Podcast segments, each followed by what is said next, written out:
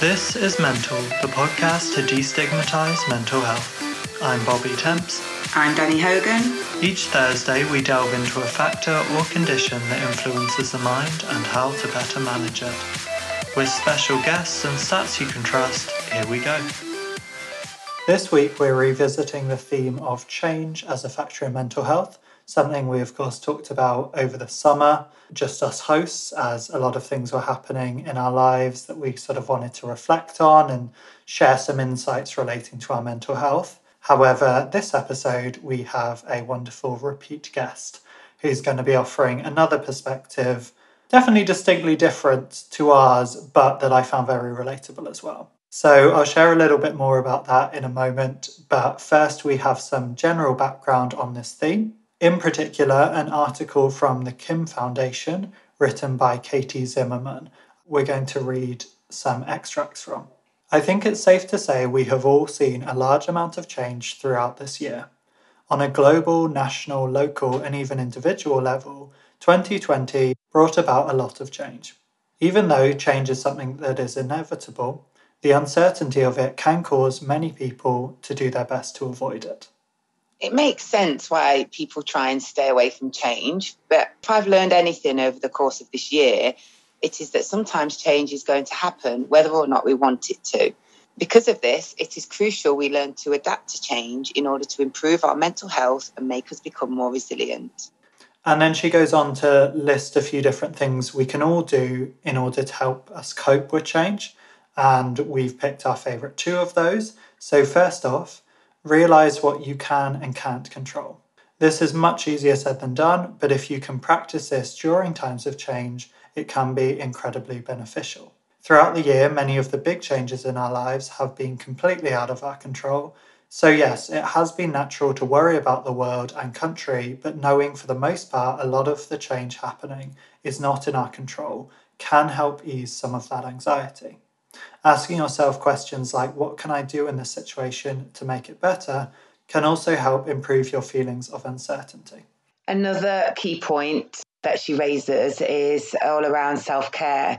So, it really is important to practice self care, as any amount of change can be difficult to deal with, especially if you are making some sort of transition in your life. As you're going through certain changes or transitions, it is so important to continue practicing self care. Your feelings are valid no matter what you are going through. So take time to process those emotions and practice positive coping skills. For sure. And I particularly love that one because it's such a contrast to having a look at the impact of change on our mental health. And so some of the kind of symptoms that are listed as results of stress caused by change include things like eating too much or too little, trouble sleeping or having insomnia, like headaches, and of course, like she's mentioned there, increases in anxiety. Also, depression is commonly correlated.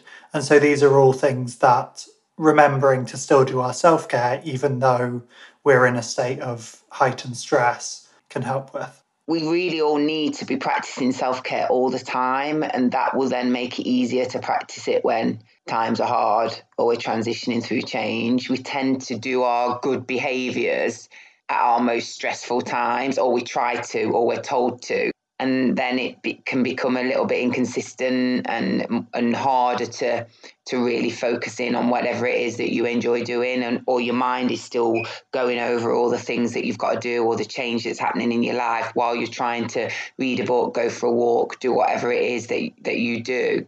So if you know, I guess that's a real strong message there, and uh, like for self care, in that you know, the more that we can do it and consciously be aware that this is my this is my me time. Then when we're going through these rocky roads in our lives, it's easier to cope and you know continue to practice your self care and, and feel the benefits from it. No, I relate to that a lot. And I think this is quite a good reminder to me personally reading through this stuff because I, I know a lot of these elements are the first thing that goes for me. And I think I've told you about this off air before.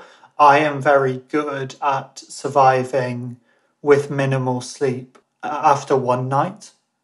And sometimes that feels like a positive skill. And most of the time, it actually doesn't help me because let's say I've got like a big work deadline, I might be staying up late or I might put off everything else that I then have to do after I finish work and then I'm going to bed late. And that's okay after the first day. But then it's like my body clock almost gets sort of tempted by that. And then as soon as the next night comes, I'm then not feeling ready for bed. Like I'm just sort of thrown out of my routine. And then it's when I don't get the proper night's sleep the second night, that's when I'm in trouble. Yeah. yeah. And so I've had to be really concentrating on that at the moment whilst still settling into my new place. And so having all the normal life stuff to do and then also sorting out life admin and trying yeah. to be social and just sort of manage a life that currently spans two countries. It can be a lot. And so yes. sometimes I rest on the fact that I can cope with a lot and so let my self care fall away.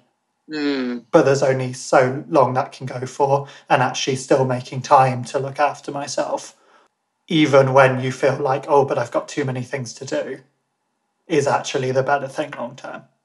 It, it is. And the sleep thing is a massive point that you've just raised because when I have got a lot to deal with the next day, or I'm feeling particularly low, or I've not had a great day, and I'm not really looking forward to Tuesday, I don't go to bed early. I don't really want to go to bed.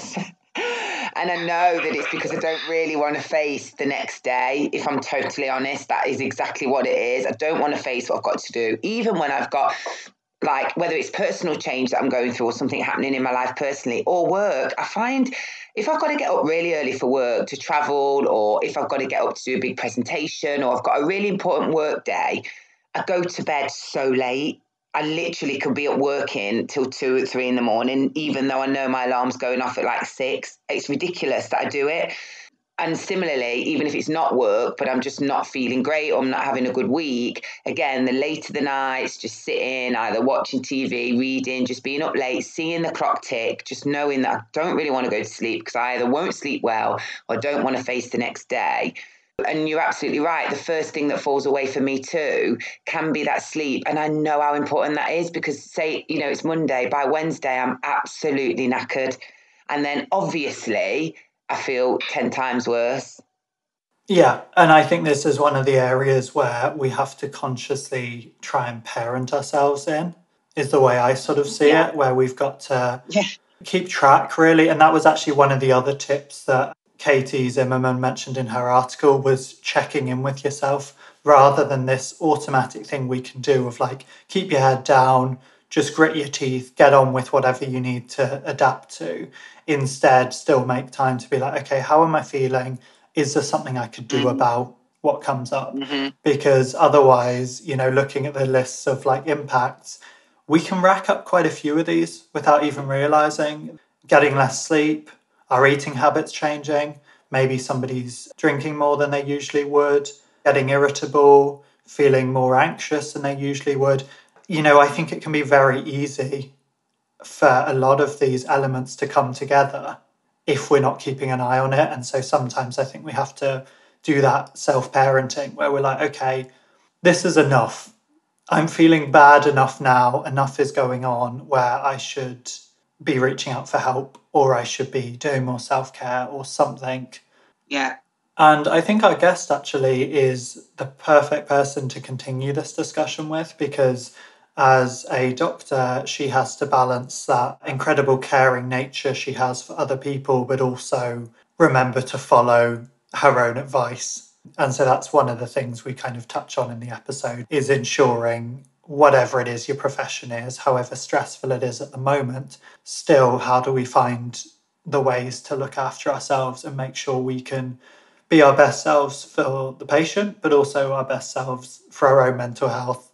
And even us, you know, together doing this show and the things that we talk about all the time, you know, I think what's refreshing is that I think there's a level of empathy that isn't necessarily always there if you work in another job or you know with your co-workers that might or, or not be so sensitive to your needs.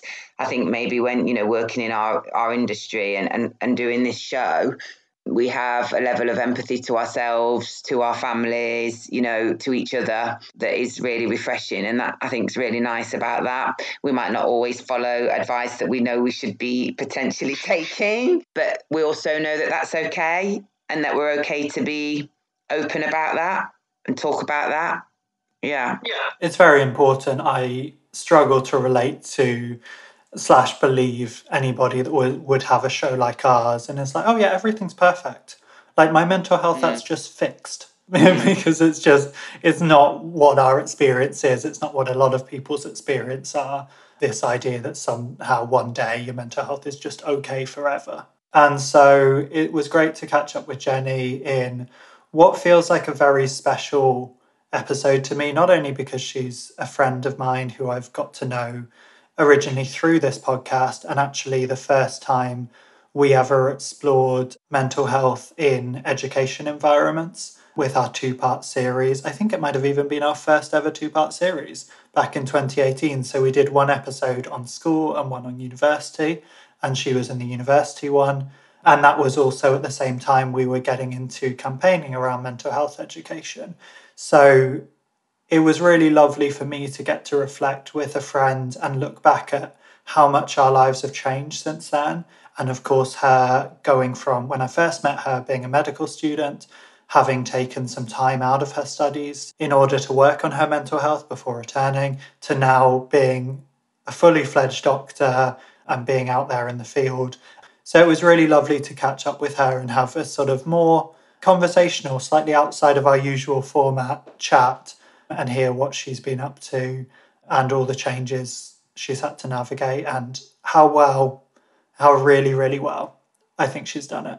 So, yeah, really, really lovely episode. And actually, also notable, that episode was the first time I ever talked about my experiences around pressure to go to university and the major impact that had on my mental health as well. So, this is an episode close to my heart for that reason as well, to be able to look back personally and see how far I've come since that and how much my mental health is objectively better, even during a time where we're going through a lot of change and transition, and some days are still better than others. Oh, that's nice. What a full circle interview, like you said. I love that. She was one of the first, you know, especially the, the two part the two part series and her transition from being, you know, from being a medical student and now being a doctor and the changes and to have had to have been part of that, you know, with her. I think that's amazing. Love it. For sure. It's a nice upbeat way of looking at this, which, you know, is obviously a relevant and broad and potentially tricky topic to handle. So, yeah, really, really pleased with this chat. Oh, and also some fun behind the scenes that will be relevant in the interview. We talk a lot about the importance of socializing as a factor in mental health and keeping those connections up, even when it feels difficult to do so. And I'm going across to Edinburgh for a few days and we are going for lunch. So there is an example of us walking the walk, even if we don't always follow our own advice. I think one thing when you, you mentioned earlier about, you know, people who might say that their mental health is, you know, stained, it was always in one place. One thing that is true, and it's kind of, I feel like there's not many facts in this world, but this is nearly one of them. And that is that when you push yourself to do the thing that you really didn't wake up that morning and want to do, like you just said then, even when it feels hard, there's times that I find it very hard to even answer my phone or to go to work or to, you know to face the world maybe sometimes. And it's i always think back the thing that helps me is like going to the gym. I do enjoy exercise. I do train. I do play sport. And the one thing that is true about that which is the same about other things in your life you know when you do it bob you do feel better. You do. It's very rare that you do it and regret doing it that thing that you know you generally enjoy but today you can't face it if you can't face it, you can't face it. But if you just sometimes think, no, I'm going to do it, or the person that you were meeting for lunch says, no, we can't cancel. I really want to do it today. Come on. Or, re, you know, you come away and think, why did I ever not want to do, you know, I feel better for doing it. So keeping those social connections alive, as you said so rightly, although it may seem really, really hard at times, you always feel better afterwards. No, I know what you mean. And even just what you said there about the thing that is on your mind to do, or however you phrased it. So often there's that thing we wake up, and the thing we need to do most is often both the most important and most scary for whatever reason. And, you know, maybe mm-hmm. that's because it's important, it's scary, we want to get it right. Mm-hmm. And so there can be that temptation. But you and I both know, as self employed people, it's often the, the stuff we might want to put off, like, you know, invoicing is the stuff that gets us paid. And so we need to get on with it. And you're right, you feel relieved. You feel relieved when you do it. Yeah, great point. And so with that, we'll get into the episode with Dr. Jenny Pusey in a moment. But first, who's our sponsor? Let's find out. Amplify your career through training and development solutions specifically designed for federal government professionals. From courses to help you attain or retain certification, to individualized coaching services, to programs that hone your leadership skills and business acumen, Management Concepts optimizes your professional development. Online, in person, individually, or groups, it's training that's measurably better. Learn more at managementconcepts.com. That's managementconcepts.com.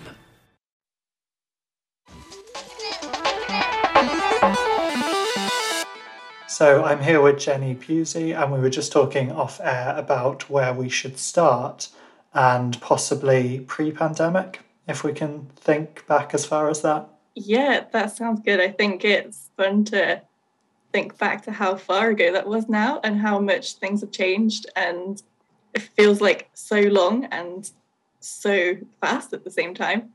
Yeah, exactly. That weird time warp of it feels like no time at all because it's like, well, there was a lot of sitting around at home for many of us, but also so much has changed and our world is really different.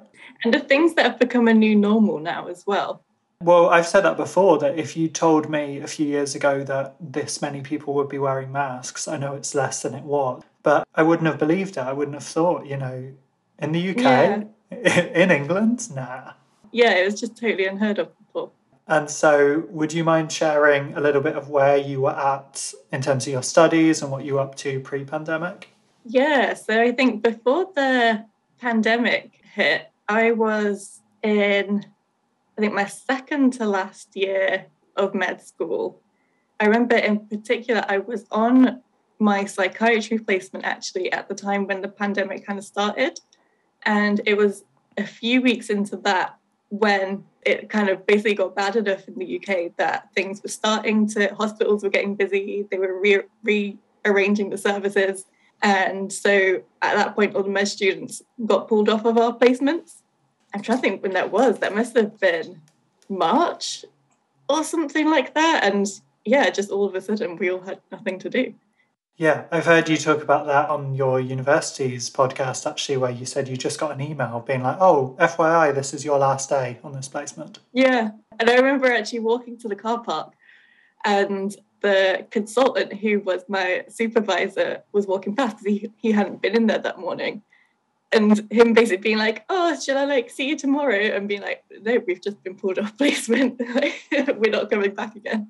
Wow, that's so strange. And so, what was that initial impact? Because you obviously had the worry of the pandemic and all the scary things you're seeing on the news, but also being in the medical world and being like, okay, what's what's next? How much am I going to be involved in all this? There was so much uncertainty. I think part of it, like you say, like people didn't really know what COVID was and how much of an impact it would have, and there was all kinds of rumors flying around and of course we didn't have online teaching set up at this point. So we were basically just told at least for the next few weeks you're not going to be off and we would just gradually get updates saying okay you're not going back yet. And as well you'd hear especially i think it was london that was hit really hard in that first wave and we're hearing about med students being brought in to plug like rota gaps and it was just the constant not really knowing what was going on and yeah, I think that's partly what led to what I kind of mentioned about me and a friend setting up the kind of babysitting project to basically provide free babysitting, childcare, and pet sitting service for NHS workers who are having to go in last minute because we were like, well, we've got a whole bunch of medical students who we can kind of look after people and we've got absolutely nothing to do at the moment. But so many like NHS staff were having to go in for extra shifts, sometimes at really short notice. And a big thing for them was like, what do they do with their kids? So that was something that motivated that. And I think that definitely kept us busy. I think probably as a group of people, I think we're all addicted to being a bit stressed in some ways. I think we wouldn't go into medicine if we didn't like constantly feeling a bit stressed. so I think, yeah, I think we needed something to do. That's so funny that you say that because I can really relate via my parents. Yeah, they, they definitely have that syndrome where my dad is now semi retired and the amount of sort of planning and organization that must go into his job is now being applied to his retirement. And so he wants to like rush around and like see shows and plan holidays, even though that's not been that possible through this time, in contrast to my mum who's still working full time. It's like, I can't do all this extracurricular stuff, but it's like, he, yeah, yeah, he needs that. It's like a certain level of hecticness you become so used to that then not having it is stressful. Yeah. Yeah. And I really struggled with like having a lack of structure. And I think just in general, that is something which really hits my mental health and it's quite a big risk factor for me is just not having like any structure to my day because I will just sort of fester and I'll basically just slowly stop looking after myself, I think, because I don't have any external pressure to bother doing that. Yeah. No, I get the same. And it's weird to admit to sometimes how much we need those external factors to look after ourselves, you know, which should be yeah. enough that we look after ourselves for us. But I think that is a journey as opposed to something we maybe automatically have. Yeah. And so do you then also find you're getting part of that festering is like the thoughts are ramping up and your mind is kind of wandering in negative directions? Yeah, I think that is I think it's a combination of having too much time on my hands. So I'll find that my thoughts kind of fester a bit anyway. And then, yeah, it spirals a bit, I think, and can easily go from, well, I'm not doing anything. So why bother showering and getting dressed? And then you feel a bit rubbish anyway. So you kind of don't do anything else to help yourself. And it just, because you're not doing anything to help yourself again, you don't have any motivation to shower. And it's just like a big circle that goes round and round. And I think it's really easy for it to just get out of control and not really know how you've got there. Yeah, there's been a lot of that for people in the pandemic, including for a lot of people that you know that have had these yeah. additional challenges from working from home that they might not be used to, like you say, the lacking of routine, even just all the time looking at yourself in Zoom. You know, I have a friend that's a dentist yeah. and he says teeth whitening's gone through the roof now that the restrictions are lifting because people have been staring at themselves, criticizing their own face in a way that they've, you know, they've not been able to do that in a meeting before. And it's scary how maybe none of us quite want to admit how much these external factors can undermine our mental health. Yeah, that's interesting to say that actually. It's something I hadn't thought of, but yeah, we really do just spend so much time looking at our own faces now. And I think I think the ironic thing is nobody's really focusing on what you look like because we're all looking at ourselves and thinking, oh, do we look okay? it's such a paradox, isn't it? I've actually got the mic set up where I can't see myself and it's not on purpose. But when I started realizing that, so just the way I like things laid out, I like my control box on the right side of me and my laptop on the left. So that's just where the mic happens to sit naturally so that I can still see you. And at a certain point, I was like, hmm, yeah, this is another reason why it's going to stay in this location. it's not just how I like things being laid out, it's also like you don't want to, but you'll keep flicking down there. Yeah. And so you, like me, I think, found things to fill your time with. I launched a whole second podcast. You set up MedicShare and so, what was it like the response and managing that in your life? Yeah, so we had no idea how popular it was going to be because there was just such huge demand for it. Ultimately, interestingly, there weren't actually that many people who needed it in the end because I think I think again this came down to part of the problem where at the start of COVID nobody really knew what was going on, nobody knew how big it was going to get. I think people who would normally have like relatives and stuff looking after family, they'd be like, well, what if they get COVID? And so a big part that the medics share actually played was just being reassurance for a lot of people. Mm-hmm. But it was just such a huge organizational challenge having so many people message in and then also trying to organize the med students and and it was just yeah it was logistically was crazy. And we'd end up having these meetings with the organizers from like different med schools that would go on for like hours and they'd all be at weird times of the day. And we'd be speaking to people like public health doctors and we had another a quick shout out to mark dunn who's one of the intensive care doctors in edinburgh was a really big help in i think helping us partly from the covid side and making sure we were like being sensible but also helping us to work out what priorities the staff had as well and yeah, it just big it basically just took over like our entire lives, which was really great. And I think a lot of people were very grateful, but it also definitely took a big toll on my mental health because I was pouring like absolutely everything into trying to like run this project behind the scenes. Do you feel like part of that as well was seeing what was going on and how COVID infections were ramping up? and your fellow doctors being out there on the front lines, and then you felt I have to do something, like a moral duty as well as a way to be proactive? Yeah, there was definitely a lot of that. We definitely felt quite helpless and quite sidelined. And I think because we'd seen, particularly down in London, a lot of the med students had been brought in to do things. So I, I think as well, like at that point, we'd kind of definitely kind of you know we couldn't have been going and doing like the role of like junior doctors but there were things we could do just like taking bloods and helping out with personal care and things like that which there wasn't a need for at that time in edinburgh so i think a lot of us just felt very helpless like i said as well there wasn't any like online teaching or anything at this point so we were just kind of sitting around kind of nobody leaving the home and it was just quite scary as well because as well at that point there was no like routine testing there was nothing like that there was there's kind of no good like treatment either. It was kind of seeing how things played out really.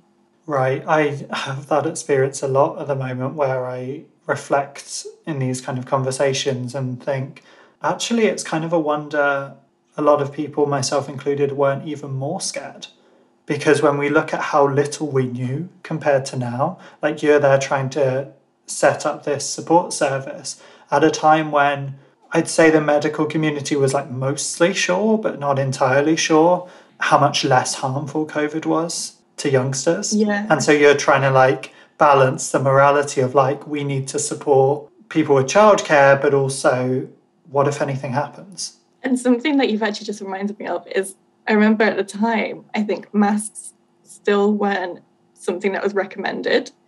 And so I remember there being, I remember having a big long meeting at one point where we were trying to decide like, should we make it mandatory that like people who are going babysitting should be wearing masks and stuff? And we didn't know things like clothes. We were like, if they're on public transport, is they're kind of wearing these like clothes? Is that going to transmit things? Like, we just had no idea. And so it was quite, yeah, it was very intense because we definitely not only wanting to help, but there would be nothing worse than if we'd set up this project to try and help people and then we'd actually just spread COVID around to the families of doctors and nurses. For sure. And you were going to share earlier about the need didn't end up being as much as you thought. But of course, there was still a lot of planning of people wanted to be in touch and have your service there as an option. And so, what was the impact of all of that stress as it wound down a bit? So I think as it wound down, I definitely at this point was still kind of on the lookout for things to do because I think it, I had that sort of empty part, but I also was getting, I guess, quite burnt out by this. And I think not even necessarily just like the project itself, because I was living alone as well. So I didn't have other people in my flat who I was isolating with. I didn't really have any like physical contact with people. So I was very isolated in hindsight.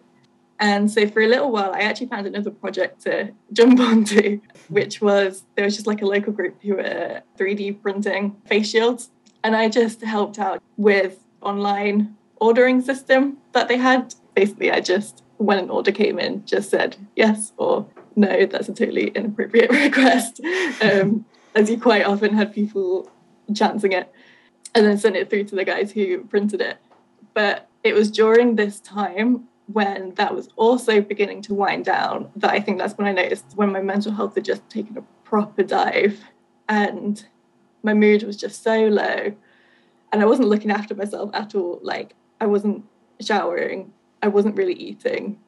But again, I didn't really notice this at the time. And the appointments with my mental health team were all over the phone.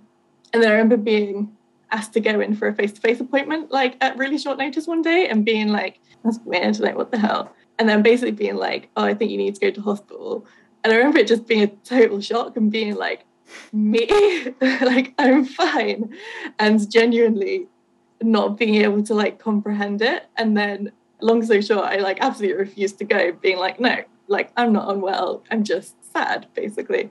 And yeah i found myself in hospital. But i think once I was there, I think I mentioned this to you a bit earlier as well, how I think almost just being in that different environment, I think even just having people physically make sure I ate, made sure eventually that I got in the shower, and just having that human contact, I think was enough to make me kind of realize, like, okay, actually, I've not been well. Like, I've been, I suppose, just quite stuck in my own mind and in my own depression.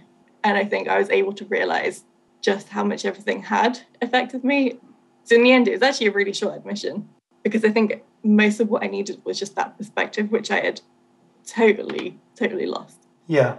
And I think also the impact of not having anyone around you is so massive. Like we've really learned a lot about that through the pandemic. And it's something mm. that still isn't properly understood because you can get studies into it in medical environments, for example, where for certain conditions patients can have better outcomes when they're on a ward as opposed to a room on their own. And it's not agreed on yet what the actual science is there. And yet, you know, there's so much we know about, you know, the importance of physical touch, the importance of communicating with other people to help us get out of our heads and process feelings. And obviously, counseling is a brilliant example of that. But there's even something just about being in proximity to people, even if you don't talk to them. And I think it's been, you know, hopefully a positive that whilst we hopefully will figure out what that that is, what that thing is, you know, we've all had the reminder of how important we all are to each other and I think a lot of people are talking of changes. I think a lot of people are factoring that in as we come out of a lot of the restrictions of, okay, maybe I want to live closer to family, or, you know, maybe living on my own isn't for me after all. Like I'm seeing a lot of friends go through those kind of decisions. Yeah. And that's something I've definitely, I make a lot more of an effort now to make sure I've got things planned in with other people instead of just kind of leaving it to chance. Like if I notice that I've not seen friends in quite a while, I'll think like, okay, I need to get something in the diary, even if it's just going for a walk or going for coffee or something like that. And it's so much better, certainly in my experience, to get that stuff on the go as a habit as opposed to wait when, you know, I'm having a dip and my depression's really riling up. And then it's like, oh, well, now maybe I feel like too much of a burden to speak to anyone or I don't feel emotionally able for a lot of socializing. Yeah, yeah, totally agree. And that's something which I think more recently I've been discharged from the community mental health team. And something we put in place before that was working out basically a crisis plan. Or I feel like it's not even it's not even a crisis plan, it's more of a preventing a crisis plan almost yeah, where um, we just better. worked out yeah we basically worked out what are like the earliest warning signs that i might be struggling and need some help and i think just getting into my head that it's much better to like say if i go to my gp and actually i'm fine they just say okay we'll keep an eye on you and catch up in a few weeks that's much better than I think what I've traditionally done is constantly put off and be like, oh, it's not that bad. It's not that bad until it's really bad and I've totally lost insight and now I'm not going to ask for help because I don't think I need it and I don't want it. So I think that's something it's definitely important to try and make things a habit and prevent yourself from, I guess, prevent yourself from like struggling alone. Yeah. And a contrast that I notice if this is something you've experienced, is that often for medical professionals, you have that insight into what other people are going through. And so that can almost become fodder to play down your own issues. And then also, there can still be, like we've talked about before, stigmas in the NHS and other healthcare environments that make you feel you need to stay on the doctor side of the fence as opposed to the patient, as if there are only those two boxes and you can only be in one. So do you feel like that sometimes holds you back from getting the help because you're like, well, other people have it worse or you know, I should be able to handle this because of my role? Yeah, I'd say definitely. But I think that's probably quite a common theme amongst anybody in healthcare. In particular, like that's the thing. I think because it feels like other people are relying on you. Not even just the way where it's like, oh, the patients need me, in a way that it's like the team needs you because the rotas are so tight that if somebody is off sick, you notice it. You never, like, I've never held it against somebody else. It's more that if somebody is off sick and we're short staffed, I don't think, oh, how dare they be off sick? I think, oh, why didn't they get a locum? Or like, why didn't they get someone to fill the shift? But I think you hold it in your head as being like, I don't want to let the team down. And so I know for me in particular as well, it's one of the absolute last things to slip, I guess, will be work, keep up appearances when working until I like physically can't. And I think that's probably something that a lot of people do. Probably not just in like healthcare as well. I think just generally, I think people worry about letting other people down more than they care about letting themselves down. And I think what you've mentioned there of a way to kind of examine these hypocrisies sounds straightforward, but I have to constantly remind myself to do it. Where you think, okay, if a friend of mine or if a colleague or whoever in this situation behaved in this way, how would I react to them? Because it's rarely as bad as how self conscious I might be feeling and how I assume that everyone else is going to be knives out about something that, you know, people in any industry being off sick is actually just very common. It is not in any way an unusual thing. There should be processes in place to meet that. And so, if we fast forward a little bit to where we're at now, which you got to graduate, you were a pandemic graduate. How was that? It was surreal. Actually, do you know, as far as graduations go, so the first one, official one, I guess, was they tried their best, but it was over Zoom. But then over I think it was in August, Edinburgh Uni did actually put on quite a nice like gen like generic celebration. So it wasn't for specific degrees or anything, but you basically went along to Edinburgh Castle, and they have Edinburgh has this really old hat, and when you graduate, you get hit on the head with this hat, and supposedly I didn't know about this. I know, suppose it's from like the Middle Ages or something, and some someone went into space and a bit of the fabric they took up has been sewed into this hat as well. It's got a lot of weird things, but you get hit on the head with it. And apparently, you're no longer in servitude to the uni once you've been hit on the head by this hat. so they put on this thing where you can go up to Edinburgh Castle basically, and all in one big line, you'll march through and get hit on the head with the hat. So it was quite nice that we still got to do that, even though it was quite a bizarre way to do it. Wow, the, the pinnacle of healthcare. Hit him on the head with a hat. How, I thought I thought you were joking for a moment. I thought you were, you know, Eh, like the phrasing people say, like somebody's old hat. I, I thought it was something metaphorical. no, it literally just. It does. It does have a Hogwarts about it, doesn't it? That is so true. I've never put those together. So, you get hit over the head with the hat. You are free from the responsibilities of the uni, but you then have the Now it responsibilities. changes to the NHS. exactly. So you're going into the NHS in such a challenging time. Daunting? yeah, it's been very surreal. And I think one thing that actually has been a massive help to myself is because of having like a mental health diagnosis and being involved in mental health services meant I was eligible to apply for less than full time training, which is, I'm pretty sure they purposely don't call it part time because so I'm doing it at 80% of full time, but my hours still average out at 38 a week, which I don't really feel is part time, but that's just gives me a little bit more breathing space. And it's just, yeah, it's been very surreal. I think in some ways, bits of it have become normalized for us. Like it's not like it's a change to how things work. Like we're coming into the hospital always wearing scrubs, always having face masks on, having the different aerosol precautions. And in that way, I feel like COVID has just become quite a normal part of the job. In some ways, I think that's not necessarily a good thing. And particularly at the moment, I'm working on respiratory ward.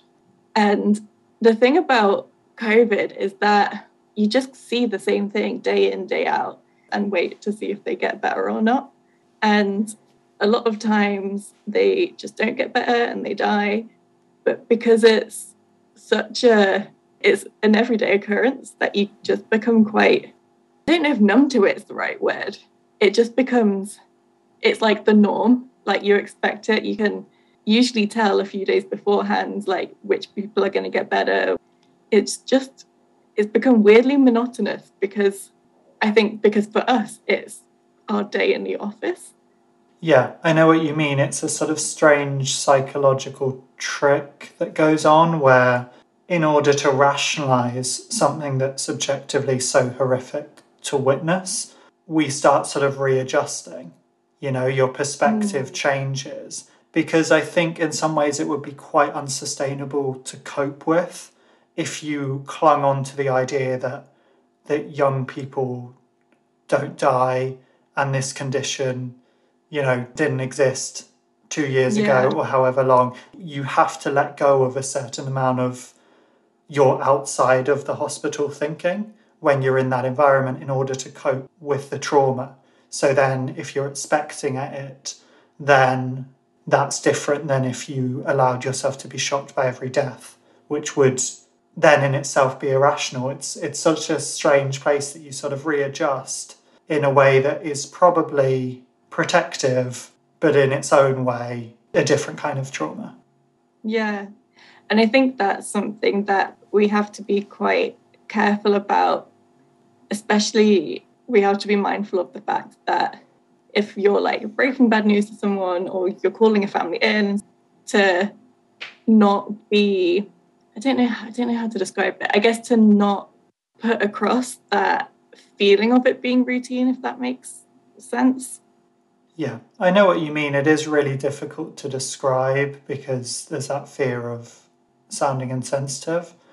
Um, Mm. But at the same time, this is your job, and you have to take on board these experiences and find ways to, you know, improve your practice as a doctor. And that's a really weird thing to wrap your head around that you are becoming a better doctor by all of the experiences you have, including when people die. Because, you know, that's not that's not a good outcome, is it? But it's it's just not. And yet that's still an experience that feeds into your development.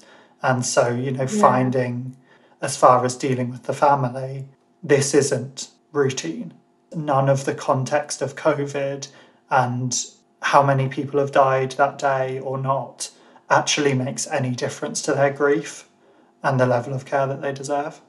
Yeah, absolutely. And I remember there being one shift where we basically just had like a few days worth of, or I think it was about a week's worth of death certificates had basically just piled up and not been done yet. And it was something like, I want to say there was like eight or nine of them. And kind of, I remember kind of sitting down in the afternoon after we'd done like the ward round. And it was kind of one of those moments where it sort of snapped me out of that routineness of it for a moment and I think brought back the I suppose like the reality and the gravity of the situation. Yeah. Right, because whilst you adjust to that to an extent, it's still so horrible and it's still something mm. that you know you don't go into this profession in order to ever be comfortable with people dying. You know that's that's always going to be devastating and and what you're so much working against happening. And so such a tough time to be coming into it for you. And what have you found then in terms of things you can do in work and outside of work to keep your own mental health maintained is that the right word is that too technical yeah no i think that's right you know something which i mean going back to when i was in hospital and the kind of recovery period after that before going back for my final year of med school.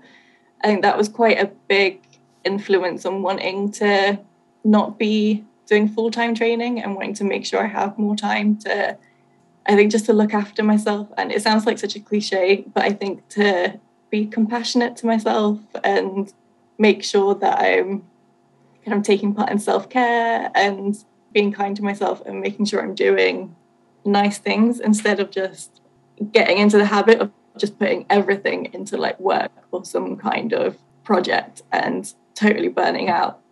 And you know, I think as much as we all kind of joke about like Zoom fatigue, I think I'm in much better contact with friends from other cities, like my friends who I went to school with and friends as well who are living down in London we just stay in such better contact now. I mean, think about before the pandemic, nobody video called. Like it would have just been weird. I would be like, "Oh, hey, do you want to have a group video chat?" Like it just didn't yeah. really happen. So I think that's actually something really positive that has come out of the pandemic. Obviously, kind of not wanting to be the only context that you have. You want to see people in person as well. But yeah, I think just as more normalized way to keep in touch with people who are far away yeah, I think that's been the main thing for me. So when we were first, we did a min. Well, I say mini series. It was a lot of episodes, but we did our initial coverage of the pandemic, and part of that was we looked at the potential positives as they kind of came up through the media or things that were on mine and Danielle's mind. What hope can we find out of this? And I think that has been one of the biggest ones. Is like the reassessing of how important the connections we all have are and how we need to prioritize them better. And if I may ask you one doctor question to finish up with, what kind of things would you recommend if people are in that place of uncertainty of what is going to come next? What changes might I have to still make in my life? And how do I look after my mental health in this uncertainty? I think a lot of it comes down to trying to connect with other people and even just vocalizing those worries that you have. I think everybody is sharing them at the moment. And you know, I think it's still worth if it's really impacting you, it is still worth trying to get in touch from a medical perspective, trying to get in touch, you know, like GPs still want to help us, trying to support each other. And I think just share the fact that it's a really rubbish time and we're all just having a bit of a sucky time at the moment. Yes, that's it. a sucky time, 100%. and so perhaps, you know, that's where we can jumpstart a lot of this connection and be like, okay, we've been reminded yeah. that looking out for each other is so important. Now we're in a position where we can see people more again. Let's do it. Let's make the most of it yeah. whilst we ride out whatever comes next. Yeah. All right. Come this far, we can make it through the last push. Yes, love it. Good place to finish. Thank you so much. and if people want to follow more of your life and see what's happening, you have a very entertaining Twitter, which is currently Halloween themed. I'm not going to ruin the puns. People are going to have to go find it. So, what, what is your at on there? So, it's Jenny underscore Pewsey. So, it's a P E W S E Y. Brilliant. Anything else you want? I think it's a big combination. It's a, probably a combination of memes, me raging about things and telling terrible jokes. Yeah, It's certainly all things that can be good for your mental health, so we'll take it. Thank you. Thank you for listening. For a list of our recommended resources, visit mentalpodcast.co.uk. And remember, we are in no way a substitute for qualified counselling or other mental health support. Our show is edited and produced by the brilliant Pete Murta with licensed music by Netsky. Links in the description. Speak to you next Thursday, and remember, you are enough. Amplify your career through training and development solutions specifically designed for federal government professionals. From courses to help you attain or retain certification, to individualized coaching services, to programs that hone your leadership skills and business acumen, Management Concepts optimizes your professional development. Online, in person, individually, or groups, it's training that's measurably better. Learn more at managementconcepts.com. That's managementconcepts.com. Oh, oh, oh, O'Reilly! You need parts? O'Reilly Auto Parts has parts. Need them fast? We've got fast. No matter what you need, we have thousands of professional parts people doing their part to make sure you have it. Product availability. Just one part that makes O'Reilly stand apart. The professional parts people. Oh, oh, oh, O'Reilly! Auto Parts.